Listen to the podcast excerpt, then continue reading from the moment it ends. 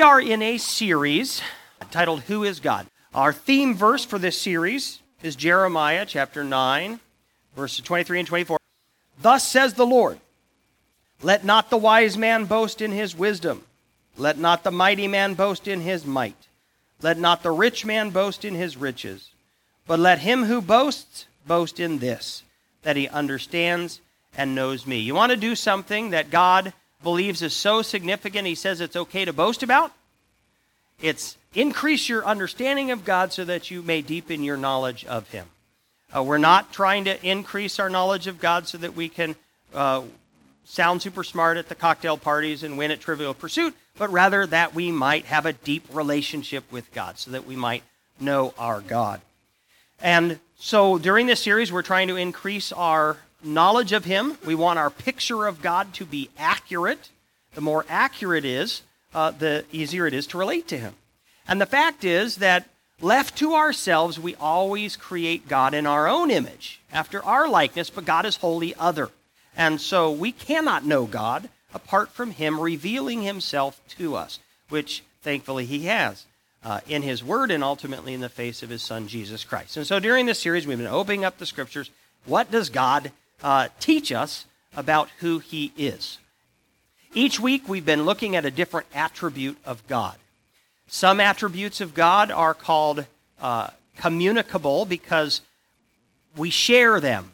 As, uh, as those created in God's image, we share in, in uh, some of God's attributes, the communicable. And then there are incommunicable attributes, those we do not share with God, such as his omnipresence, his omniscience, uh, and other things.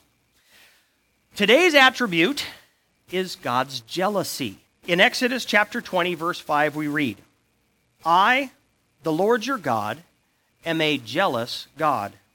Exodus 34, 14, You shall worship no other God, for the Lord, whose name is jealous, is a jealous God. Deuteronomy 6:15, the Lord your God in your midst is a jealous God. And there are many more scriptures uh, outlining the jealousy of God for the people that he loves. Now wait, how God's good. How can he be jealous? I thought jealousy's bad. Well, there are two kinds of jealousy, only one of which is bad. The jealousy that says, I want what you've got, and I hate you because you've got it rather than me. That, we often refer to that as envy. That is, that's bad jealousy. That's the kind of jealousy that Cain had for Abel. Right? Abel's sacrifices were acceptable to God, and he found favor in God's eyes, and Cain was jealous of that. And he hated Abel because Abel had God's favor and he didn't. And it motivated him, that jealousy motivated him to kill his brother Abel. And so that kind of jealousy is absolutely bad, and of course it's all over the world, and we have to guard our own hearts that we don't go there. It has no love in it. If there's any love, it's self love, but not love for other people. That's not the kind of jealousy that God has. But there's a second kind of jealousy. That's good jealousy.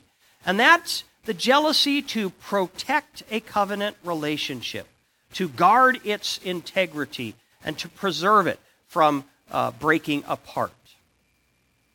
And this is the kind of uh, jealousy that a husband has when he sees another man flirting with his wife. And he's like, hey, hey, hey no, no, no.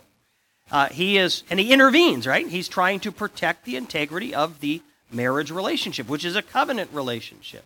It's the kind of uh, jealousy that would uh, motivate a, a wife to confront her husband on his use of pornography. Hey, you should be thinking only about me, desiring only me. In fact, uh, this is good jealousy. In fact, if a guy were, you know, casual about other people flirting with his wife, or if he sees his wife kissing another guy and he's like, yeah, who cares? We would say, what's wrong with you? You know, that's that's ignoble. We don't respect that. Uh, that doesn't do justice to the to the uh, importance of the marriage relationship. You've committed to loving each other for a lifetime. Uh, you're supposed to be faithful to each other. Well, that's God's jealousy. God is jealous to preserve the integrity of the covenantal relationship with, that he has with the Christian.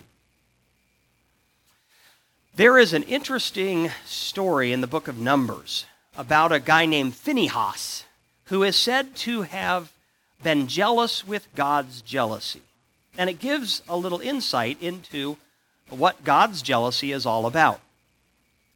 So, Phinehas was the grandson of Aaron the high priest, and this story takes place during the time that Israel wandered in the wilderness for 40 years prior to entering the promised land. And apparently, at this time, they were hanging out near Moab because the women of Moab invited the men of Israel to come party with them. Uh, come join us in our sacrifices to our gods, which were times of debauched partying. Some of the men of Israel accepted the invitation. And this, and so they were whoring with the women of Moab and with the gods of Moab. And this provoked God to jealousy. And in his jealous anger, he tells Moses, You find every man who went over there to Moab and you kill them. Take them all out, which Moses did. And the people of Israel gathered at the tent of meeting and they, they were weeping and uh, repenting and, and praying for God's favor to return. And while that's happening, uh, uh, an Israelite man saunters up to camp with a Midianite woman, another Gentile, on his arm. And he takes her into his tent. Phinehas, the grandson of Aaron, the high priest, is, is a, his, he is jealous with God's jealousy. And he rises up and takes a spear and he enters into the tent and he spears uh, the Israelite man and the Midianite woman. And here is what God says about Phinehas in Number, Numbers chapter 25. And the Lord said to Moses, Phinehas the son of Eleazar, son of Aaron the priest, has turned back my wrath from the people of Israel, in that he was jealous with my jealousy among them, so that I did not consume the people of Israel in my jealousy. Therefore say, Behold, I give to him my covenant of peace, and it shall be to him and to his descendants after him the covenant of a perpetual priesthood because he was jealous for his God and made atonement for the people of Israel. So, what does it mean to be jealous with God's jealousy? Phinehas recognized that what that Israelite man was doing threatened the integrity of the covenantal relationship that God had with Israel. And then he acted to protect it. So here is, here is how J.I. Packer defines God's jealousy in his book, Knowing God. God demands from those whom he has loved and redeemed utter and absolute loyalty. And he will vindicate his claim by stern action against them if they betray his love by unfaithfulness. God is jealous for you. Now, it is Every time God's jealousy is talked about in the Bible, it is within the context of the covenantal relationship that he has either with Israel or with the Christian. Now, God is, God is jealous for the spirit that he put in all people. And so I, I think it's appropriate to say that God is jealous that all humans would worship him and enter into an, a relationship with him through faith in Jesus Christ. But in the scriptures, where it talks about God being jealous, it's talking about his his determination to protect the integrity of the relationship that he has with, with those who have said, I am a child of God. So if you are a Christian, God is jealous for you. You matter to God. You're a big deal to God. He values his relationship with you. All right, so four implications uh, because God is jealous, dot, dot, dot. Number one, because God is jealous, he demands wholeheartedness from his people. I like what Jack Hyles said in a sermon about God's jealousy. Now, what does the word jealous mean, he asks? Exactly what it says. God wants all of us. And if God does not have all of us, it makes him jealous. Do you understand that when you signed up to be a Christian, uh, you signed up for an all in relationship? The primary picture of The relationship between Christ and the Christian is that of uh, marriage, a marriage relationship. And a marriage relationship is a lifelong commitment uh, uh, to be faithful, a, a, commitment of exclusivity, of fidelity. And, and so a husband is right to be um, demand wholeheartedness from his wife. A wife is right to demand wholeheartedness from her husband. It, it's not appropriate for that relationship to involve other people, right? Whether real or imaginary. And, and it's not okay for, for, the, for the relationship to become, uh, for the spouses to become apathetic toward each other. No. The relationship is, is an exclusive relationship for a lifetime of wholehearted passion. That's what it was designed for, and it's a picture of God's uh, relationship with the Christian. Are you wholehearted about God? In Exodus chapter 20, this is the very first time it is stated that God is jealous. And it comes, God is explaining to Israel what he expects out of the relationship that he has with them. This is the giving of the Ten Commandments. Exodus chapter 20, verse 2. I am the Lord your God, who brought you out of the land of Egypt, out of the house of slavery. So he's saying here, I have a special relationship with you. I have a covenantal relationship. I'm your God. You're my people. You shall have no other gods before me. You shall not make for yourself a carved image or any likeness of anything that is in heaven above, or that is in the earth beneath, or that is in the water under the earth. You shall not bow down to them or serve them, for I, the Lord your God, am a jealous God. So, God is saying, All right, Israel, we're in a relationship. I'm your God, you're my people, but I want you to understand I demand wholeheartedness from you. There won't be any other gods in this relationship. It's just the two of us. And that's God's heart for you. So, are you wholehearted? God doesn't want to be a sideshow on Sunday morning. He doesn't want to be one of your loves. He wants to be the primary. He wants your whole heart. And if he doesn't have all of you, it makes him jealous. Are, are we wholehearted for God? Number two, because God is jealous, he addresses unfaithfulness. Israel was repeatedly unfaithful to God, and God addressed that unfaithfulness. He disciplined them in an attempt to uh, recalibrate their hearts and return them to Him. In Judges chapter 2, here's what we read, verse 11. And the people of Israel did what was evil in the sight of the Lord and served the Baals and this, by the way, was a repeated occurrence. And they abandoned the Lord, the God of their fathers, who had brought them out of the land of Egypt. They went after other gods from among the gods of the peoples who were around them and bowed down to them, and they provoked the Lord to anger. They aroused his jealousy. They abandoned the Lord and served the Baals and the Ashtaroths. They were unfaithful. So the anger of the Lord was kindled against Israel, and he gave them over to plunderers who plundered them, and he sold them into the hand of the surrounding enemies, so that they could no longer withstand their enemies. Whenever they marched out, the hand of the Lord was against them for harm, as the Lord had warned, and as the Lord had sworn to them, and they were in terrible distress. And, and this is a cycle, right? Uh, the people would start being unfaithful to God, and so he would discipline them and then their hearts would return to him, and then the next generation, and, and it just kept going over and over. But God, because he is jealous for us, will address our unfaithfulness, and that, that should put some holy fear in us, because that's often a, an uncomfortable place to be.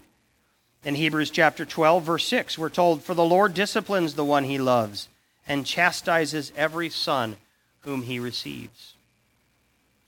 The fact is, we all wander at times. The fact is, we are all unfaithful at times. And God's jealous love for us addresses that in order to return us to Him. And so, actually, we should be thankful for God's discipline. Now, you might be thinking, Mike, I'm not going to any other religious services. I only go to church when I get there. But I, you know, I'm I'm not bowing down to idols. I don't have any little figurines in my house. So how does this apply to me? Well, uh, spiritual adultery is more than just in our day is more than just bowing down to idols. In Revelation chapter two, uh, Jesus, the risen Lord Jesus, has this to say to the church of Ephesus. To the angel of the church in Ephesus, write I have this against you, that you have abandoned the love you had at first. Remember, therefore, from where you have fallen. Repent and do the works you did at first. If not, I will come to you and remove your lampstand from its place unless you repent. So here's God saying, uh, the cooling off of your love bothers me. And he'll, he'll address that. In Revelation chapter 3, the risen Lord says to, uh, says to the, the Laodiceans, and to the angel of the church in Laodicea, write, I know your works. You are neither cold nor hot. Would that you were either cold or hot. So because you are lukewarm and neither cold nor hot, I'll spit you out of my mouth. So uh, God doesn't like it when we're lukewarm about Him. Right? He wants He wants a, a wholehearted zeal, and He will He will seek to address our luke our lukewarmness. And then in James chapter 4, this one is, uh, really challenges me. In James chapter 4, verse 4, we read Do you not know that friendship with the world is enmity with God? Therefore, whoever wishes to be a friend of the world makes himself an enemy of God. Or do you suppose it is to no purpose that the Scripture says, He yearns jealously over the Spirit He has made to dwell in us? So maybe I'm not uh, a part of another religion, maybe I'm not bowing down to an idol, but am I a friend of the world? Do I desire friendship with the world? I really like what uh, a guy named Doriani says about the, uh, being a friend of the world. He said, you know, friends share a mindset and an outlook on life. Friends share interests, values, goals. They see life in much the same way. We're to be friends of God. But how many of us are friends of the world? We cannot be friends with the world because as Christians, we reject its values. Our society is acquisitive. We value, uh, want more and more and more. We, we, acquire, we seek to acquire. And does that reflect our heart, right? Am I a friend of the world in the fact that I also am trying to accumulate, accumulate, accumulate? Our society is merit based, valuing success and achievement over who I am in Jesus. Our society is self promoting as opposed to God promoting. So when, you, when we start to ask ourselves, hey, is, how much of that is true of me? Do I share the values and the interests and the goals of the world? Am I a friend? Am I a friend of the world or a friend of God? Well, God will address, He will address our unfaithfulness out of His jealous love for us. Number three, because God is jealous, our zeal pleases him. God likes it when we are zealous. Romans chapter 12, verse 11. Do not be slothful in zeal, be fervent in spirit, serve the Lord. God wants us to, uh, to be uh, fervent people, to be zealous Christians. In other words, the things of God should matter to us. They're important. I want to read you uh, for, uh, an excerpt from a guy, uh, he's long dead now, Bishop J.C. Ryle. And he talks about uh, zeal as a Christian. I'm going to read this in its entirety. A zealous man in religion is preeminent, preeminently a man of one thing. Are you a person of one thing? It's not enough to say that he's earnest, hearty, uncompromising, thoroughgoing, wholehearted, fervent in spirit. He only sees one thing. He cares for one thing. He lives for one thing. He's swallowed up in one thing. And that one thing is to please God. Is that true of me? Whether he lives or whether he dies, whether he has health or whether he has sickness, whether he is rich or whether he is poor, whether he pleases man or gives offense, whether he's thought wise or thought foolish, whether he gets blame or whether he gets praise, whether he gets honor or shame. For all this, the zealous man cares nothing at all. He burns for one thing, and that one thing is to please God and to advance God's glory. If he's consumed in the very burning, he cares not for it. He's content. He feels that like a lamp he's made to burn. And if consumed in burning, he has but done the work for which God appointed him. Such a one will always find a sphere for his zeal. If he cannot preach, work, and give money, he'll cry and sigh and pray. If he can't fight in the valley with Joshua, he'll do the work of Moses, Aaron, and Hur. If he is cut off from working himself, He'll give the Lord no rest till he is raised up from another quarter and the work is done. This is what I mean when I speak of zeal in religion. Are you zealous for God? It matters to him. He wants our whole hearts. Finally, because God is jealous, he's always willing to help us return. In Jeremiah chapter 3, God is uh, pointing out Israel's unfaithfulness. Uh, he goes into excruciating detail about their uh, whoring after other gods. But then he says, But I'm still here. And if you will repent, I will take you back. Listen to this. The Lord said to me in the days of King Josiah, Have you seen what she did, that faithful one, faithless one, Israel? how she went up on every high hill and under every green tree and there played the whore. And I thought, after she's done all this, she will return to me. But she did not return. And her treacherous sister Judah saw it. She saw that for all the adulteries of that faithful one, faithless one, Israel, I had sent her away with a decree of divorce. Yet her treacherous sister Judah did not fear, but she too went and played the whore. Skip a few verses God says in 12, Go and proclaim these words toward the north and say, Return, faithless Israel, declares the Lord. I will not look on you in anger, for I am merciful, declares the Lord. I will not be angry forever. Only acknowledge your guilt, that you rebelled against the Lord your God and scattered your favors among foreigners under every green tree, and that you have not obeyed my voice, declares the Lord. So, unlike human jealousy, where we get to a point where we say, enough, I'm done. Uh, God's, because He is, we, He is faith, faithful, He's always willing to take us back.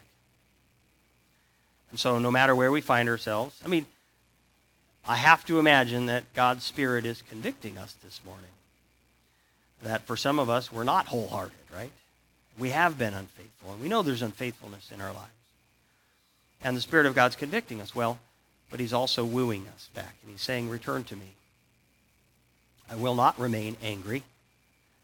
Just all you got to do is repent, acknowledge what you've done, and come back.